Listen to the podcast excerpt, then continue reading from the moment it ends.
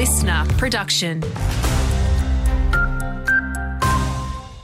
G'day, Far North Queensland. I'm Archie Milligan. The Far North is not being invaded by crocodiles, despite what you may see on social media. Instead, one Queensland wildlife expert believes we're seeing more reports because they're growing bigger and more people are using waterways. In the last 30 days, 38 sightings have been officially recorded across Far North Queensland, and Dan Blambert says we may see them in unusual spots they are actually looking to move to new areas that they can call their own. You know, they don't like to fight amongst themselves. So with these floods that we're having, crocodiles of all sizes are going to actually make uh, take that opportunity to move into new waterways.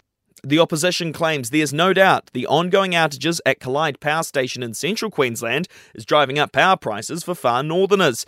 CS Energy yesterday confirmed another delay in the C3 and C4 generators returning to service, blaming weather conditions. It's now approaching three years since an explosion at the plant caused significant damage. Shadow Energy Minister Deb Frecklington says the buck stops with the government. This is the seventh delay that the Labor government have pushed out getting Callide C back operational again. We're still waiting on answers as to what happened at Callide.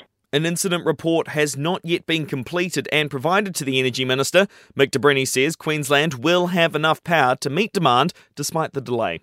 As e scooter crashes cause increasing concerns for medical staff, a Queensland road safety expert is warning we don't have a clear picture of just how dangerous they really are. In the last eight days, three people have been taken to Cairns Hospital after e scooter crashes, including one with a leg injury on the Bruce Highway near Woree. QUT Professor Andry Rakotonirainy says data collection needs to improve. Sometimes they don't appear on the crash database as collected um, by uh, police but um, the uh, hospital are seeing lots of injuries coming to them because of scooters.